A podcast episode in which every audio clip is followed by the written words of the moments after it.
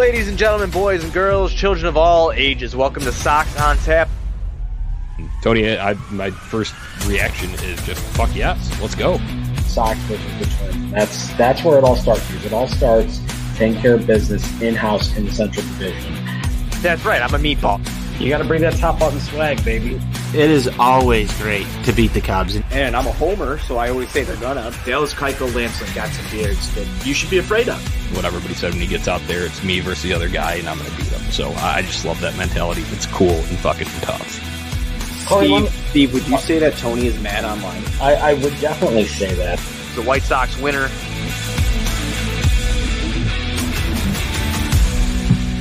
Welcome in, White Sox fans. It is Sox on Tap After Dark here on a Friday night since we're getting going a little bit late, uh, just before 11.30 here Friday. Uh, after a White Sox split with the Kansas City Royals in a doubleheader this afternoon. I'm Johnny Nani alongside Tony Marchese here. And uh, Tony, I know the first game didn't turn out so well, but the second game resulted in a win. So it's time for victory beers once again. Crack them. Crack them, Johnny. I fucking love it, man. Let's talk some White Sox baseball. I've got plenty of beers down here. I hope you've got a few lined up as well. Um, thanks all to have joined us thus far. This is a live show, so feel free to drop some comments in. But Johnny, I am ready to talk some White Sox baseball, drink some beers, and have a good Friday night with you, man. Yeah, it is going to be a good Friday night, Tony. A lot to talk about. Obviously, some uh, not so good, some a little scary, um, but then also uh, we can kind of round it out uh, with some positive stuff and some fun topics uh, as we lead into the weekend here and get you going uh, with the White Sox. But before we do any of that, as always, make sure you're going to ontapsportsnet.com for all Chicago sports literature and podcasting needs. Following us on Twitter at Sox on Tap and at On Tap Sportsnet. If you're looking for White Sox or Chicago sports merchandise, Grandstand Sox is the place to go. You can visit them and shop online at Grandstand Sox and also uh, view their social media accounts at Grandstand Sox. Um, so, Tony, like I mentioned, a split today. White Sox drop game one by a score of six to two and win game two uh, by a score of three to one. Hence the victory beers that we just cracked here. Uh, scary moment. Let's start off with the big news in game one collision in the second inning. Uh, Jose Abreu with Hunter Dozier there. Scary. Uh, looked like it could be to the head. Looked like it could be a possible concussion. Obviously, we'll get to the official ruling after that. Initial thoughts. What were you feeling after Jose Abreu collided with Hunter Dozier? So the really unfortunate thing about two o'clock starts, Johnny, is that sometimes you get called into work and are not looking at the TV uh, when the play happens. Uh, so you know, I'm just you know typing away at the keyboard and uh, go check Twitter for a second, look over my head, games on mute on a meeting, and uh, see that uh, Jose Abreu collides with Hunter Dozier on what is just you know, really unfortunate play, in my opinion. Yes, Hunter Dozier needs to look up a little bit, but uh, you can obviously kind of sympathize with uh, Hunter Dozier, at least in my opinion. At least in my opinion, you could sympathize with him. He did make it around Yasmani Grandal, kind of pissed off about the fact that he pops one up and just runs directly into Jose Abreu. Still, fuck Hunter Dozier because you take out our MVP, but at the same point in time, Johnny – you know, if if you're in that position as well, you put your head down, you kind of just jog to first base. I don't think he was exactly going full speed or trying to do anything intentional there. Just a really fucking unfortunate play for the White Sox here. Uh, you know, I think that just piles up when you when you look at the Eloy and Luis Robert injuries. Just unfortunate things that have happened so far this year. Jose Abreu on the receiving end of just, in my opinion, an unfortunate baseball play should Hunter Dozier have looked up and, and seen him there and tried to go around him too? Yes, but uh, it, it, it's just one of those things, man. And you go back to like some that's a White Sox hmm. type mentality here. Um, man, I, I just didn't like it at all.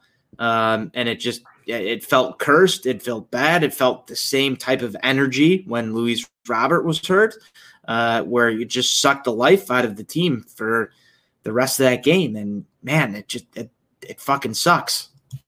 Yeah, my take on the play itself uh, is that yes, by the rule book, Hunter Dozier is in the wrong here. He has to avoid uh, the players, uh, the the fielders at that point. So yes, you can go and point to that. And I know Herb Lawrence on Twitter is a big proponent of that today. And sure, uh, that's sure and fine by the rule book there. But I look at the situational aspect of it. First of all, what an odd distance right between there. Like it's not like it was further down the line where he had time to kind of react to it and, and make a loop, a big loop around both of them. No, he goes around Yasmani, so he does avoid one guy. I think people are forgetting that because they just saw the end result. He does avoid Yasmani. He could have very easily just slammed into Yasmani Grandal, and that would have obviously been interference on him or whatever. But he could have done that if his head was completely down there. But he does make it and avoids, so he has to kind of duck around like this, you know, with the shoulder, a little kind of like a D lineman move there. And as he comes around, you're meeting a brick wall. And Hunter Dozier's a big guy himself too, uh, and, and, they just collide uh, right there because obviously that play for is a little bit easier for a corner infielder charging in to make than a catcher uh, going back and having to turn his back a little bit uh, and get there. So just I think just kind of a little bit of a fluke there as well. Um, so yeah, sure, technically by the rules, Hunter Dozier in the wrong, but at the same time, I think Gordon Beckham put a good perspective on it during the uh, NBC Sports White Sox post game show uh, when they were live, and he talked about it as a player, like, hey you know, it, it, you just know you're out, but you you know you kind of put your head down sometimes. You're sulking a little bit, and sure, uh, it, think about all the times that people do that, and there's nobody's in the way, and it doesn't result in any contact. And then this time, uh, it does. So then that's why we're bitching and moaning about it here. But uh, th- that's just the way it unfolded. Uh, fortunately, though, there was no uh, excuse me, initial test for concussion came back negative. Uh, Jose Abreu did suffer a face uh, contusion and laceration uh, and a bruised knee uh, in that, and then I believe Hunter Dozier uh, had a leg ailment of himself as well as some you know facial lacerations too because they met up high. So that was the end result of that play, and I think the biggest point that you made there, I was going to touch on it too, sucked yeah the life out of the team. not only that, but the stadium too just went like dead silent after that, and obviously the sequence of events after the Royals scoring runs didn't help that at all. it did deaden the energy even more. Uh, but, but that's just a rough start to the day. Um, so that, that, was our first big storyline here. Uh, it was Giolito on the mound for game one and when pushing out to right field, Tony. I know we've ragged on Lucas Gio a little bit here, uh, but these like expected batting averages on these balls are like what, like one, like 90 and like two, like 60 or some shit like that. Um, I forget the exact figures, but uh, two that the wind just kind of takes out and that results in the runs uh, for the Royals with a pair of home runs uh, here. And is tough one for Giolito because it seems like things uh, just haven't gone right, and then people jump on his case and all that. And I think some of it can be warranted uh, because we know how good he can be, and he's just not up to that level right now, and there is a little bit of a lack of focus there. Uh, but overall, give, give, me some thoughts, Giolito here. Um, I'm not going to go and completely uh, trash him here. Uh, I don't think that's warranted, but at the same time, like I mentioned, not up to his 2019 uh, 2020 stuff, even without a little bit of bad luck with the you know environmental factors at play today. Yeah, Johnny, I, I, man, I said a lot about Lucas Giolito uh, with Buzz on a Saturday night show uh, about a week ago, uh, and you can go back and roll the tape on that. I've got my feelings on him. I've had them for for quite a long time. I love Lucas Giolito's success that he's had with this team thus far, um, but I still have some question marks on this guy. Um, I do think that he pitched fairly well in, in, in, game one. Johnny, to be completely honest with you, I'm not the type of guy that goes out there and looks at expected batting average on balls uh, that are hit or, or any of that stuff. I think that that's uh, you know a, a, valuable thing to look at. Obviously, you got some wind helping you, uh, the condition of the ball. I, I, I don't really get down into all of those stats. And if you listen to the show, Johnny, I don't think either of us really do uh, when it comes to you know advanced stats in, in that matter. Um, what matters to me is, is end result. Um, at the end of the day, though, I think Lucas Giolito pitched fairly well. This wasn't a completely terrible blow up start for Lucas Giolito. Could have been much worse. Um, obviously, you don't like the end result of of what he put up here, and I think some of the same things still apply uh, when it comes to mentality. I was not exactly happy with some of the performance.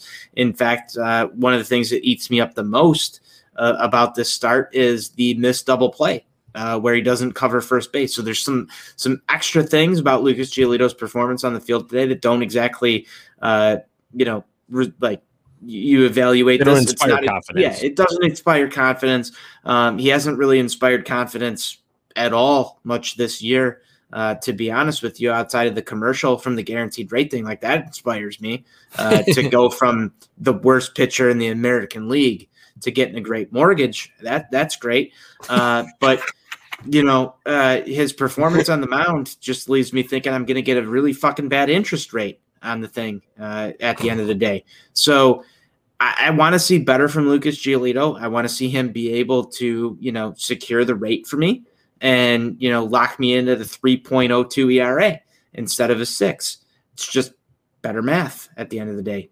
Uh, but you know, I, I really want to I want to spin this uh, one second here. Tony La Russa actually uh, had a really good post game show on this when he was asked about Lucas Giolito's start and whether or not he felt that he was dominant enough today. And Tony La Russa uh, comes out there and says that uh, outside of those two balls that were hit uh, well enough into right field, caught the wind and got out of the stadium, he he he was pretty dominant. I, I really love the fact that Tony La Russa steps up and uh, you know takes the doubt off of Lucas Giolito. That's got to Mhm. be a weight off of his shoulders, and uh, I don't think that that's going to get talked about enough uh, in the in the media. Uh, so I'm going to say it. Uh, wonderful job in the post game from Tony La Russa there to uh, put his support behind quote unquote his ace here in Lucas Giolito, and I think that that should help him going forward. What are your thoughts?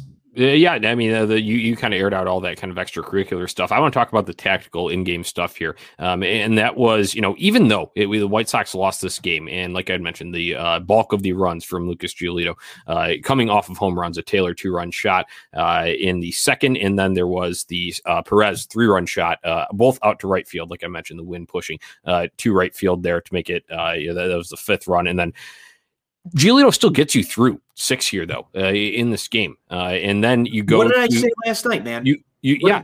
This is exactly what we were talking about about what you needed. So you know, we expected a winning you know effort and him to go like the complete distance and like you know the Royals only scoring scoring like one run uh, in this game. But either way, that's not how it worked out. But I think going six is still big here, uh, just given that it is a double header, and then obviously uh, they needed these bullpen arms, which we'll get to in game two, uh, and then there's still uh, games on Saturday and Sunday uh, as well, which we'll get to as well towards the end of this thing. But then you go to the guy that was the 27th man for this, and that's Alex McRae. Um, so unfortunately, you never like to concede a game, but it's pretty much mop up time uh, at this point, and he does let up one run that ends up making this thing six to two uh, in this game. But uh, I think that's still big, even if he's not going to get the win here. Especially you, sometimes you just got to cut your losses a little bit and play for the next one when we're in early May here or mid May. Um, and you know, obviously, it's a different scenario uh, if you're chasing the pennant uh, down the stretch uh, and you know chasing the playoff spot or whatever it may be, or a seed within the playoffs. And it's talking about you know late August and September might be a little bit different mentality. But I did not mind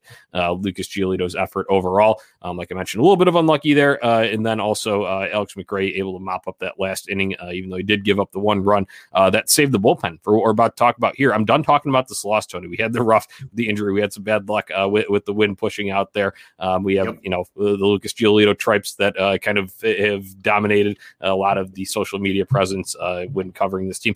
Fuck that noise. Let's get into the win here because that's why we're drinking victory beers and Sox on Tap after dark. One last thing I want to say though is that during that start, Johnny, like I'm in a lot of different text groups with White Sox fans.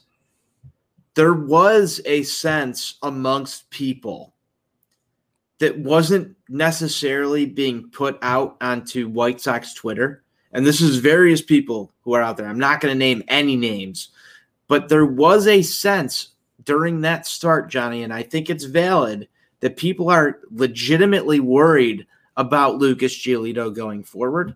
These were all private messages. Again, I'm not naming any names. You were. Uh, I'll, I'm name one of name. one you were, you were, you were part of at least one of them. But there were people who are legitimately worried about Lucas Giolito, and I feel like Mhm. that's valid to say. It, I have some concerns of myself too, and I have aired them out to you uh, via that and on the show too. Um, so it's not all just you know behind closed doors uh, when we're talking about that stuff. Um, and I think it's you know it's legitimate too because uh, think about it though, he set the bar high for himself uh, with this 2019 All Star campaign, uh, with what he's able to do, and you know like that dominant start. That's what we know he can be uh, in that playoff series. One game that the White Sox did win in Oakland uh, last year. So uh, he set the bar high for himself, and people kind of expect that. And also he's playing for a contract too. I think that's the biggest thing. If he wants Mhm. that 200 million dollar contract, uh, he's got to earn it. He's got to go out and pitch like it. Uh, and you know, uh, recency bias is a very real thing uh, when talking about that stuff. Think about guys who've gone on a tear and gotten a big contract. James McCann. Um, okay, all right. Uh, that about wraps it up uh, for this one going year. deep there. Just cutting in deep. Well, it, it's true. So that, that's just one of the ex- examples that came to the top of my head. Like I said, fuck this noise. Let's go talk about a win here. White Let's, Sox. go, let's go talk about a win. I've got more what- beers. We got to crack more beers. Yeah. Let's let's do this. Yeah, White Sox take game uh, two uh, of this Friday doubleheader by a score of three to one here. Michael Kopech, the spot start king. What'd you like from him? I love watching Michael Kopech pitch. And I know that you and I both had this thing last year. I, I did not like the opt out. I, I know you didn't like the opt out. Obviously, we're not going to get into Michael Kopech's history with whatever he had to deal with. Obviously, I, I respect it. It's okay. I just didn't like the opt out. Um, but watching Michael Kopech pitch, man, his stuff is absolutely fucking phenomenal. I think he's got the most talent out of any pitcher on this White Sox staff. I think he is the key to everything here when it comes to pitching. I think he is your number one guy in two to three years. I think he is your absolute ace of this staff. Um, and and this is one thing that I want to talk about, Johnny, is that I almost don't like him starting these games because you could have had him available in some situations out of the bullpen recently um, where you just would have loved to have gone to Michael Kopech instead of a guy like Jose Ruiz or even Aaron Bummer. I think that he's just the most talented pitcher on this fucking staff, Johnny. And when he is on the mound, I have the least amount of anxiety out of anybody outside of Lance Lynn right now. And maybe Carlos Rodon out of that, but I still have that Carlos Rodon, like when when's it coming back down to earth? Lance Lynn and Michael Kopech are the two best pitchers on this team because of how you feel when they are in the game. Lance Lynn can pitch out of anything. Michael Kopech, I truly believe if you have the bases loaded, he's going to get the job done. Doesn't matter if there's one out, two outs, no outs. Those are the two guys who I would absolutely trust out of anybody to work out of that situation. I don't, I, I would not trust Lucas Giolito. I would not trust Carlos Rodon. I would not trust Aaron Bummer to get me out of an inning where I've got three on, nobody out. Those are the two guys that can do it. They're the best fucking pitchers on the staff. They have the nastiest stuff. You can get up there and hit fucking 99 miles an hour, give them that gas. Like, I fucking love it, man. Like, I just, I wish Hawk Harrelson was in the booth Yeah. to fucking call a Michael Kopech Gas. strikeout. Gas. We're going to the next fucking inning. Grab some bench. I fucking love Michael Kopech on the mound for that reason, and that reason alone is because every time he's on the mound, I just envision Hawk Harrelson fucking calling Michael Kopech strikeouts. He's cool and tough. He can get the job done. Love it. That that's all So- I've got to say. So break, breaking down some of those, I mean, all, all the points that you made about him, just you know, mentality wise, and why, why you trust him there. Uh, I'm fully on board with you there. Uh, I am going to disagree though. I like him getting these spot starts because one, it gives you the best chance to win. That's number one, and we want to win baseball games. We want to win as many baseball games as possible. Separate this lead um, in the division. You're on top. Fucking bury all the other teams while you're down. So that, that's number one for me. And two, I think it's big for uh, both uh, the arm uh, building back up to that, stretching back out to a starter. You know, they said uh, it was Stone and Benetti were talking about how he kind of stretched out a, a little bit further in, in his sessions uh, to kind of have that endurance uh, to be able to go. And obviously, only goes four uh, in this one, which is fine in a seven inning game. You're able to do that because there was uh, perfect bullpen management by your Hall of Fame baseball manager there. Um, but then also for the confidence for him too, uh, because he knows he came in and now he's touted uh, he wants to be a starting pitcher, and the White Sox expect him to be a starting pitcher. It's going to take a little bit to get back to that point, and he will get back, and he'll be back in the bullpen and used in those high leverage roles and possible multiple inning roles if somebody's eating it early. Um, and, and you will see that, Tony. But I, I do like uh, these spot starts because this is only the third one uh, that we've had from him, and I think that as long as they're not as you know frequent early on, uh, that opens the door to possibly, hey, you have an injury uh, in like you know late July, August, boom, he's in the rotation for a couple weeks. And even if you move him back to the bullpen after that, but keep his throwing program going to a point to where he can be conditioned uh, to be ready for those starts, um, you know, and you know. Talk about playoff series. Who's your best guys? Who would you trust? Fuck it, I'd go uh, Lance Lynn, uh, Kopech, and Rodon right now. If we're talking, you know, this is Dude, right we, now. Though. we is- had this, is- we had is- this conversation. This is Yeah, halfway through May, though. we this had is halfway this- through May. Talk to It, me it again. is in- halfway through May. talk and to me what? again in halfway through August. You know what really scares me is today on the pregame show before game one, they talked about like this is one of the best times the White Sox started. However, a couple of years ago, we had a really great, great run through right now that 23 and what was it, 23 and 10 uh, season in 2016, 2016, yeah. 2017, whatever year that was. Um, so that that one made me a little bit scared because we talking last night and we're like, I'm team is I built saying- different, though. I will say that very, team- very the- different. The team was built very different, but I also came on this show last night and said that this team has it might have it. Yeah. Um, eh, eh, you know, like during that year, I kind of felt that way too. I remember how magical that was, and we know how that year ended up. Uh, just not great for White Sox fans, and I, I, I kind of took a step back today, thinking like, wow, it's really early. But again, you go through today, you get uh, a, a major injury to Jose Abreu in game one. Kind of expected this team was going to lose at some point in time. You come back out in game two and you get the job done uh, via a guy that's making a spot start, albeit he might be the best pitcher on the roster. There are special things about this White Sox team, Johnny. I think we can both agree on it. Yeah, they got it. We talked about it a little bit last night, and if we have to explain it to you, you just don't get it. And maybe we can't even define it yet, but I think we will uh, once we get through, uh, you know, more of a bulk of the schedule here. So uh, let's move on. That was Michael Kopech talk there to start this. Obviously, he got the spot start in game two. Uh, went four innings, two hits, one earned run, came via a Carlos Santana home run, uh, solo shot, and two walks, five strikeouts for Kopech. So solid day. And then um, after, uh, let's get into some White Sox scoring here because in the bottom of the second, Eaton led off with the double, and then Vaughn Gone Summer, chapter two. It's open, baby.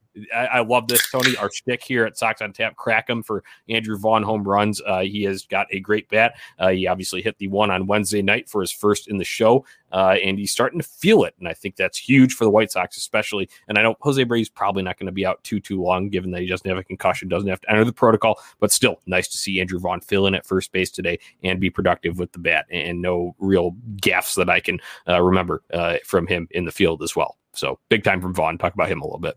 Big time from Vaughn. Before I get there, Johnny, I want to give you some credit because we talked about Santana and his AL Central uh, just rampage that this guy goes on. Um, you expect that home run from Carlos Santana, do you not? Because he ju- he just I tear- totally do. he just he's Indians he's Royals uniform guy. doesn't matter. Yeah. Doesn't matter what uniform he's wearing. He's not going to wear a White Sox uniform, but he's going to terrorize us and everybody else in the AL Central. So you expect that. But Andrew Vaughn, He's going to the Twins after uh, Nelson Cruz retires too. he probably will. You, you best I, believe that. I, I love that you're calling this right now. Hey, it's Friday night, man. Let's let's let's let it all loose. Carlos Santana is going to terrorize us. Kenny, he's not a Kenny Williams guy, so Kenny Williams is not going to get his man here. Um, Andrew Vaughn, I love what he is doing right now, Johnny, because I I kind of doubted it to start this year. I kind of doubted it. Guy hasn't seen double A, triple A pitching. You want a little bit of seasoning. Maybe I've got Gordon Beckham PTSD. But this guy has come up and looked as comfortable as any other major league hitter this year. And you see it happening right now, Johnny. You see it fucking happening. He is hitting the ball as well as anybody else in the major leagues. Just able to fucking put great swings on baseballs. Even when he does not make contact with the baseball, his swing looks fucking awesome. He looks like a baseball player. He looks like that type of guy. And this is Andrew Vaughn is going to be a star for the White Sox. I was having this conversation during game two with everybody who was watching in the garage. Andrew Vaughn might hit seventh, he might hit sixth on a roster that is extremely competitive, but could probably go to a couple of other teams that are in the major leagues right now and hit three, four. I don't doubt it. I mean, the, the talent's there, the, the bat's there. I mean, there's a reason why he was the top bat in, in that draft, and we talked about this a little bit uh, on Thursday night too. So, um, you know, just impressive stuff from Andrew Vaughn. So join in on the Vaughn Gone Summer. That's our little shtick with Andrew Vaughn over at Sox on Tap. Tweet along with us there.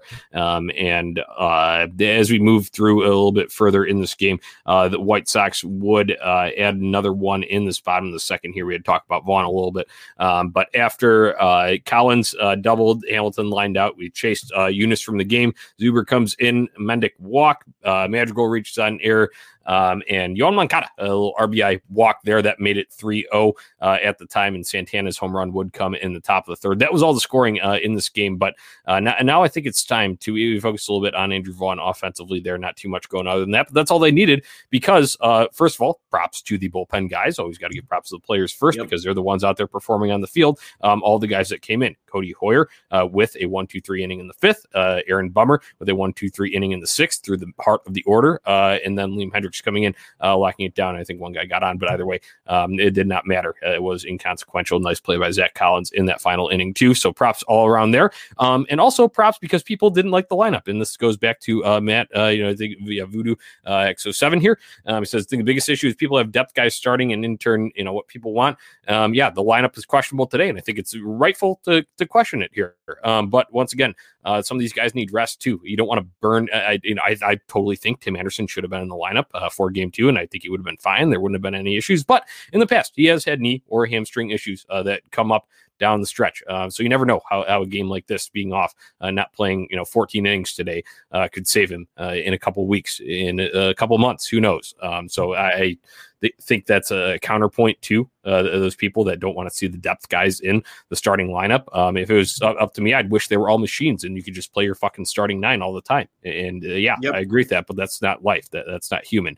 Um, so uh, Tony Lewis is also managing men, uh, not just baseball players there. Uh, so you got to take into account uh, both their physical and mental conditions uh, as well. But uh, Tony LaRussa, let's give some props for Hall of Fame manager job on the bullpen today. you couldn't have drawn it up any better than this. So props here. TLR. Hey, hellacious effort and hellacious effort in response. Dude, I, I I have actually really loved the way that LaRussa has managed this team. And if you go back to last Saturday, I told you exactly why. He takes his pressure off his players just the same way Ozzie Guillen did when he was here with the White Sox. And that was something that was absolutely loved about Ozzie Guillen. The, the ability to put the spotlight on him, take it off his players, relieve the pressure.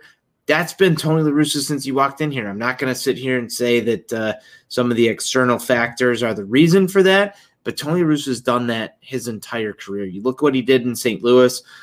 The dude's a storyline. Same same exact way that Ozzie Guillen is. People haven't realized it yet, but the dude is a storyline, and that's why his players have the ability to play the way they do because people are more focused on what he's saying than what the players are, and that's that's tremendous. Let that continue to go out there in the ether. Don't let anybody figure it out. I know I'm saying it. There's not a lot of people listening to it, but that's exactly what he's doing right now. He's taking the pressure off of these guys. And you know, Johnny, the way he's he's building these lineups, even though we're gonna bitch about it, you're still getting wins almost every single time people on twitter.com are bitching about the lineup. You're still winding up with wins. So at the end of the day, what does it matter? Because yeah. Baseball and, is judged on one thing: wins and losses. Yeah. And you could you could throw every stat out there into the wind, but what does it matter? What do we care about? What do we come on this show and talk about? A win or a loss?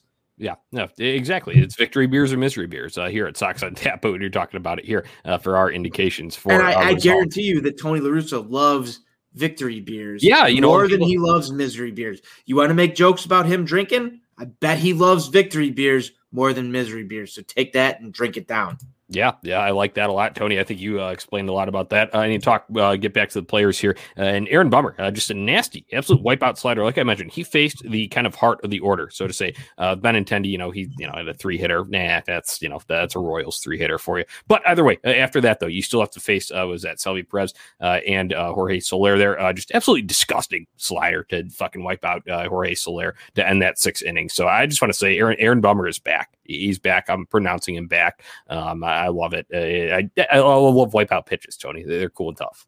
Wipeout pitches are, and Aaron Bummer and his slider have just been absolutely nasty of late.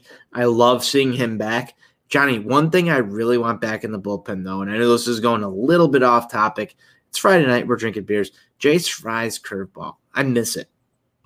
My guy Jace Fry, you know, you know, I've always loved Jace Fry. I think he had a really solid 2018 and one of the you know very few uh, kind of spots that you could look to and have some hope for the future uh, from that season because obviously they lost 100 games during that campaign, but Jace Fry was solid out of the pen. Obviously, he has had struggles uh, with both just performance on the mound and uh, injuries too. Obviously, that is why he is out right now. Um, but he had showed uh, that kind of stuff there, and that was kind of like the lefty that really sat in my mind before because maybe I just saw it and maybe I was in person at games. I think that's why. And I would see just be like, man, go and look at the replay. And Jace Fry's curveball is nasty. So uh, yeah, we'll be on the lookout for him as soon as he is coming back because uh, I would like to see um, how, how, he is refined uh, and you know kind of responds to that injury. Uh, and if he can able to you know be able to figure some things out, maybe working with Ethan Katz is different. I would imagine very much different uh, than Don Cooper. So uh, I'm excited to see that when he does return. But Aaron Bummer though, when we're talking about wipeout shit in this game, excellent from there um, that, that, standpoint. So uh, that, that, wrapped this one up uh, for the play on the field. Uh, like we mentioned, Hendriks comes in, locks it down.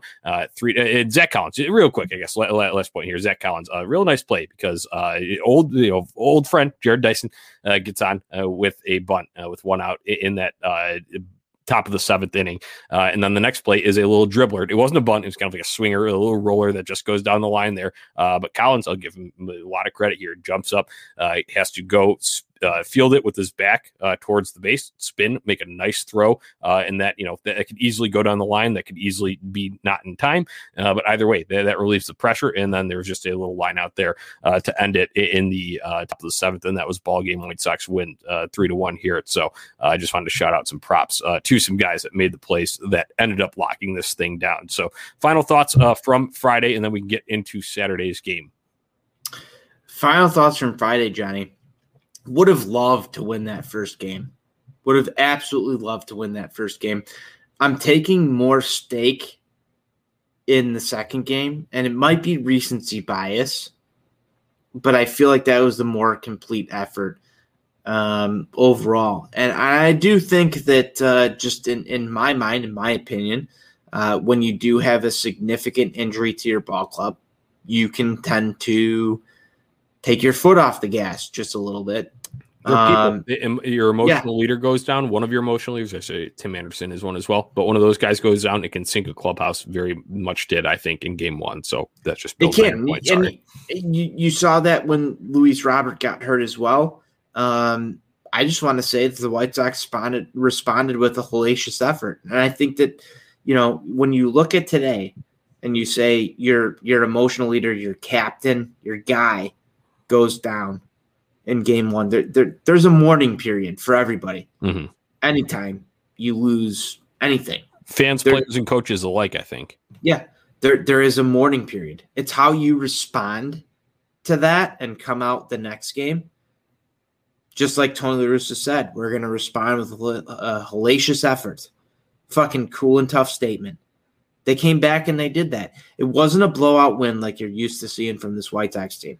They came back, they got the job done in game two with a lineup that people were argumentative about. There's there is something with this team that they are able to just continue on. It's next man up attitude. You've seen that from the Yankees. You're you're seeing it from the White Sox right now. It's next yeah. man up. Jarrod, uh, uh, fucking Billy Hamilton. I wanted yeah. to say Jarrod Dyson. That was last year. Yeah. But uh, Billy Hamilton comes up, next man up. Big, big week for Billy. Big week for Billy. And and Johnny, like you were not expecting Billy Hamilton to be the guy yesterday, were I, you? I, no, and I just want to say that I am so proud that I can say that I was in attendance for the Billy Hamilton game on Wednesday night, four for four, baby. But th- that's the type of shit, man. It's next man up, get the job done, and this White Sox team is doing it Lucas Giolito, your ace walking into the season, struggling a little bit. Again, I said his performance tonight was was somewhat dominant, just like Tony La Russa said, outside of a few homers. Next man up, you got Carlos Rodon pitching his ass off. Yeah. Next yeah. man up. There is there's something about this team where it is it's, next man up attitude. We're gonna get the job done even when our stars are struggling. And you've seen that through every single I, championship team. They're getting the job done. They're doing it. I fucking love it. I want to give a shout out to our uh, guy over at On Tap Sports, uh, Andrew Kinsler. Uh, you, will hear him occasionally on the show throughout the season. Um, but he had said, and he put out a tweet the other day, and it didn't get a whole whole lot of engagement, and I think it deserves more, especially after a win like tonight. And that is this 2021 team has uh, the quality of resilience, which was very much not present in uh, teams dating back to, I mean, as far as you can really remember. Mm-hmm. Um, and they really, really push back consistently. And granted, a lot of that is roster construction too, but there's also a mentality shift, a culture change uh, in place here. So that kind of all blends into what we described as it uh, on Thursday night and continue to talk about here tonight. So uh, I think you made a good point at the end, though, and we can transition to this year's ace so far, ace to date. Uh, I'll call him that, ace to date in 2021 for the White Sox, Carlos Rodon takes the hill on Saturday night uh, against Mike Minor of the Royals. This will be a 6:10 p.m. Central Time start uh, at the rate. Obviously, NBC Sports Chicago is where you can find this game uh, on television and streaming. Um, so, Tony, what, what, are we expecting here? I'm first of all, I mean, I think I'm just expecting a win, uh, but performances, uh, trends, uh, will we get Jose Abreu back? All this shit, air it out for me. You know, I think the first thing you're looking at is what does the lineup come out as? Is is Jose Abreu going to be in? Is he going to be out? That's going to be the question on every single White Sox fan's mind throughout tomorrow when you wake up. If you're listening to this, you're probably wondering is Jose Abreu going to be in the lineup tonight? Um, that's TBD, man. And I don't know if he's going to have a significant impact, whether or not he's in or out of the lineup. I'm going to put this one right on Carlos Rodon. How are you going to come out and continue your performance so far this year? I think Carlos Rodon against the Royals, his confidence is at an all time high right now, Johnny. He has been pitching lights out. I expect that he's going to come out and continue his same old campaign that he's had this year and put the White Sox in a position to win a ball game the offense, regardless if Jose Abreu is in or not, needs to go out and give him some run support. There's your recipe for success. It's yeah, going to be a win amount. Yeah, no, absolutely. I'm predicting a win too here. Uh, just some factors here uh, regarding Jose Abreu and his status for tomorrow. Obviously, nothing official yet. They're, they're not going to announce that. That's not going to come out until you're not going to know until the lineup comes out at some point on Saturday afternoon, uh, or unless they meet with the media yep. earlier uh, in a morning session. So, uh, but our guy, thanks to uh, Josh Barlog on Tap Sportsnet contributor for commenting here. He says doubtful, probably more sore tomorrow. I would imagine that too. day after, you're probably feeling that a little bit more. There's a bruised knee. there's a face laceration, a little contusion there. Um, so so, uh, yeah, I would think that Jose Abreu is out tomorrow, but uh, I think you're well insulated with Andrew Vaughn uh, playing first base. If that's the route they elect to go, I'd imagine Yasmani Grandal back behind the plate, especially since he was removed in that set, not removed, but moved to first base in the first game uh, in the second inning, and then Zach Collins caught the back half uh, in the second game. Uh, so I'd imagine Yaz back behind the plate, Jose Abreu sitting out once again, uh, precautionary because he did, of course, you know the warrior that Jose Abreu is. He got up from that injury when, you know was already like you know, kind of like not knocked out, but you know he's down and hurting. He was down bad on the field, uh, and he told Lucas Giolito, uh, this is via James Fegan on Twitter, that uh, I, I, you know I'm good, I can stay in. And it's like no, it's like you know that's just you know how he is though. That's just how he approaches the game. Obviously, they're going to take the precautions for such a star player like that. And I would imagine tomorrow is another precautionary thing. Um, would not be shocked to see him back Sunday, depending on how he's feeling. Um, but that could also be a, a, no. That's just kind of a gut feeling that I have, and Jose Abreu's kind of desire uh, to get out there. But I would not imagine him being there tomorrow. But you're still in good shape with Andrew Vaughn with the way he's been hitting lately. And, you know, obviously think the natural position for him is first base. Been moved, uh, done a serviceable job in left field. But hey, when a need arises, uh, he's able to fill it. Um, so that's another great quality of this White Sox team flexibility along with, uh, you know, resiliency. So uh, that's what I'd imagine from kind of a tactical lineup standpoint here tomorrow. Uh, as for performance standpoint, Carlos Rodon, baby, keep the momentum rolling like you'd mentioned. I don't need to elaborate on that too much more. We all know Carlos Rodon has been dominant to start this year. I'd called him the ace to date, and I think that's a very uh, well deserved and uh, appropriate moniker for him so far uh, in the season because he has been. Uh, he is just uh, riding the, the wave momentum. He has figured it out mechanically. He is much more sound in that regard, uh, and he pitched well against these Royals last time out. so I expect more of the same on Saturday night. Can we do some meatball takes? Absolutely, it's Friday. It's Sox on tap after dark. Uh, let's air out all the fun shit now. We're, we're past the midnight hour. We're into Saturday now, so let's go. Tony La Russa, manager of the year. Ooh, I fucking love it. Uh, I love it. Uh, you know, And I've got ba- I've got background for this. Yeah, it, it dude, I, I could see it. I think you know uh, Ken Mo was the one uh, to first do that. I think it was a little premature uh, when he was putting those out there because it was still during a period of kind of uh, um, in between, uh, so to say, for the White Sox in their performance and results uh, on the field. But yeah, uh, that's a good meatball take. Um, I don't know. I, I don't really have uh, too too many uh, more meatball takes, but if you got more, uh, go ahead and keep firing away. I'll just give some background on my first one, man. You've got a guy who's managing a, a young team with two of your young studs out of the fucking lineup. You've got uh, some some questions with your pitching staff. You've had Lance Lynn go down. You've had to manage through uh, just total, total fucking every single thing you do under the microscope. And you've got the best record in baseball right now. How is that not your manager of the year? If this White Sox team makes the playoffs, makes a deep run, how is that not your manager of the year at this point? Jose Abreu is going to have maybe a little stint where he's out. You've had so many injuries on this on this roster. Adam Engel, even a guy that uh, should be uh, on your roster as a bench player, is gone and can't fill in for uh, your star player in Luis Robert, who's out right now. Um, and you're still able to rattle off, uh, what was that, a six, seven game in a row win streak, come back. You, you get your star player, your MVP of the league, uh, gets injured in the first game of a doubleheader. Uh, you come back and you win game two, uh, throwing out a lineup that people are questioning. How are like just the name another team in baseball that's got a manager who's doing something better right now than Tony La Russa. I don't understand uh, some of the hate that we're getting right now. Uh, people still want him fired to this day. Uh, you're sitting there out there, you go look at Twitter and you say, "Oh, well, Tony La Russa didn't do anything wrong, so the White Sox were able to win a game." Uh, uh, that isn't that his job to not do anything wrong? Yeah, and he did things right with the bullpen management tonight. That's a tactical one that I can just point to. That's perfect. That, that's how you'd line it up. That's how the Statcast guys would probably go and sit if you're examining the numbers and doing the number crunch every single time about the matchups and all that shit. Whatever you want to play there, um, he, he, did it perfect to to a T in game two here today, and also in game one a little bit too with, letting Giolito ride the six. It'd be easy after that because like oh he's not all there today. Whatever, maybe we can salvage this, bring another guy, limit the damage here and this and all that. Uh, you, you got to feel it out. You got to know the situation all that. And obviously, he's been around the game for so long. So, Johnny, we're mid, Johnny, we're midway through May. We're midway through May with the best record in baseball, and people want a guy fired. Can we be happy for five minutes? Uh, on Twitter, no, but on no. the Sox on Tap after dark, absolutely. Okay, that that was just my question. You got the best record in baseball. You're still questioning the manager because Tony old, drunk, and stupid. That's it. That's Twitter discourse to a T. Be better. Be better. Hashtag Jason Benetti. Be better.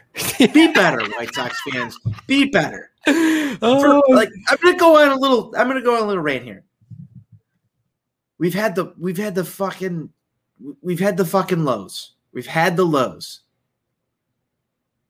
We've had we, we we've slowly climbed up this ladder.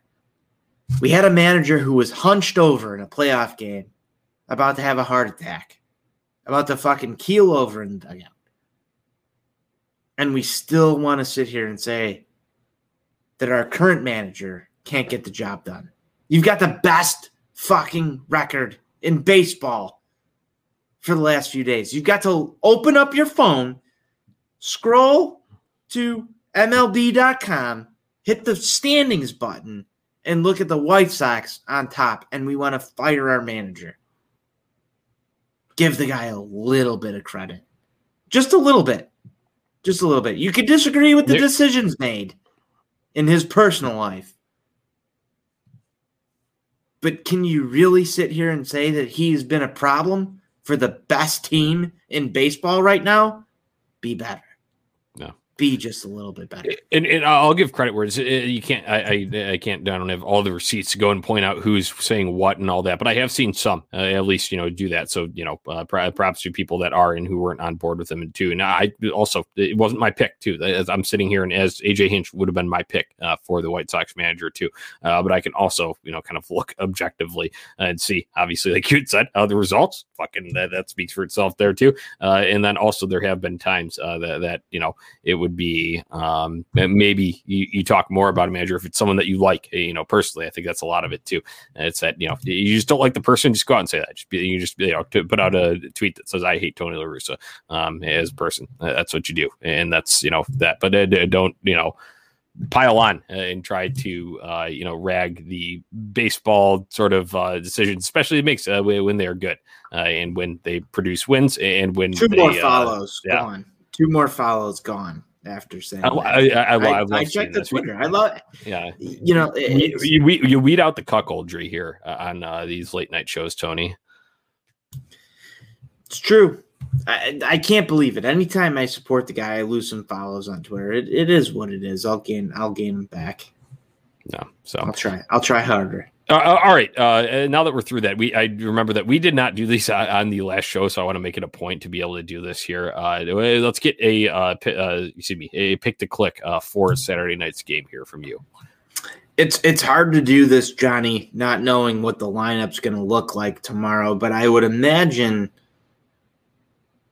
I would imagine that Nick Madrigal should be starting. And I have not been a big Nick Madrigal, Johnny. Johnny, you know that. I've not been a big Nick Madrigal supporter, but I've actually grown to love his game so far this year. Um, the ability to get on base in today's baseball game is just a little bit different. So I'm not looking for the home run from him, but I'm looking for two singles, maybe a double I think Nick Madrigal drives some offense tomorrow.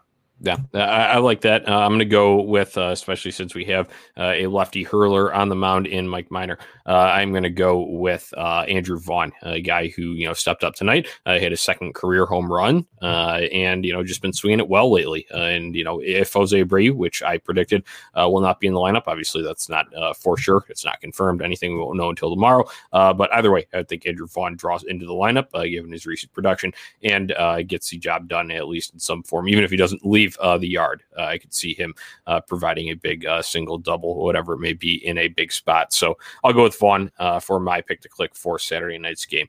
Um, last thing we got here is shout outs. We haven't done shout outs in a, in a while.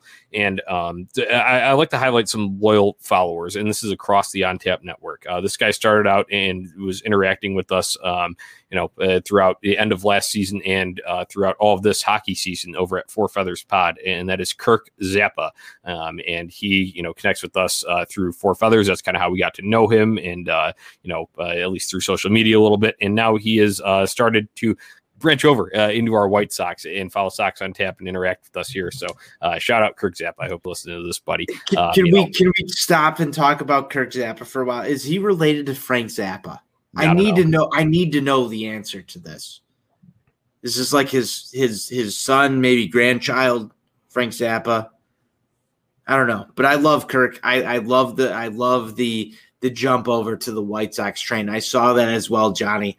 Um, and I love that shit. Uh, big Blackhawks guy, big Four Feathers guy. Um, cheers, man. Crack them. Yeah, uh, cheers, Kirk. So um, you, you, got a shout out, and if not, then we can uh, get our little housekeeping done and uh, get out here. I mean, shout outs for me, Johnny. Just anybody who's listened to this show, honestly, uh, through what we've done so far this year. Um, if you've stuck around, hang out, post in the live chats, love everything you're doing. Um, anybody who's listened to the show. I like that. Yeah, it's a good shout out too. Yeah, we appreciate our live listeners here. You can also find it uh, in podcast version. Usually drops a, yeah, about half an hour to 45 minutes after uh, these lives are done and I'm able to get them clipped, uploaded, and all that good stuff. So, um, what's going to go and uh, is go subscribe, rate, and review uh, for these podcasts. So, if you do miss a live and all that, um, then you can go and just find it right in your queue, uh, in your podcast queue, whatever platform you use to listen. Uh, s- subscribe, rate, and review, uh, five star, uh, you know, rating and review. That's cool and tough. As our guy Buzz likes to say, Um, and other than that, make sure you're visiting ontapsportsnet.com where you can find all of our written content about the White Sox and all other Chicago sports teams. You have a great team of contributors over there uh, that cover, um, you know, all things uh, in all sports uh, for Chicago. OnTapSportsNet.com is the place to go to find all of that stuff. And uh, if you're looking for White Sox merchandise or Chicago sports merchandise in general, uh, they got it all there at Grandstand Sox, uh, located right by the ballpark. You can visit them online and shop there at grandstandsox.com. Follow them on social media for posts about new products and uh, trending stuff at Grandstand Sox as well. So, Tony, it was a split today. Um, you know, a little bit of a scare injury wise in the first, but I'm glad uh, it was not a concussion for Jose Abreu because that would definitely put him out a little bit longer than a bruised knee and a little face uh, laceration. So um, that's my kind of final thought here tonight. And uh, that's about all I got. Uh, say your piece, and then we'll get out of here. Herm Schneider came in there and saved Jose Abreu. can't, there we go. Can't change my mind. A little um, tinfoil hat time at the very end here. Yeah, you gotta get you gotta get the ghost of Herm Schneider into the White Sox locker room to save you. Um, but man, it's just great talking about a win. I know we had a loss today too, um, so it feels just a little bit cheated. I think the White Sox could have gone two and zero oh today, and it would have been a glorious, glorious post game show. But it's always great, Johnny, drinking victory beers on a Friday night. Love doing this shit, especially with you, man. Cheers. Um, I think we're going to take this series. The White Sox have been so far a great team to watch. We should continue to have fun. Uh, Jose Abreu will be back. They've got it. They've White got Sox forever. They've got it. I love it. White Sox forever.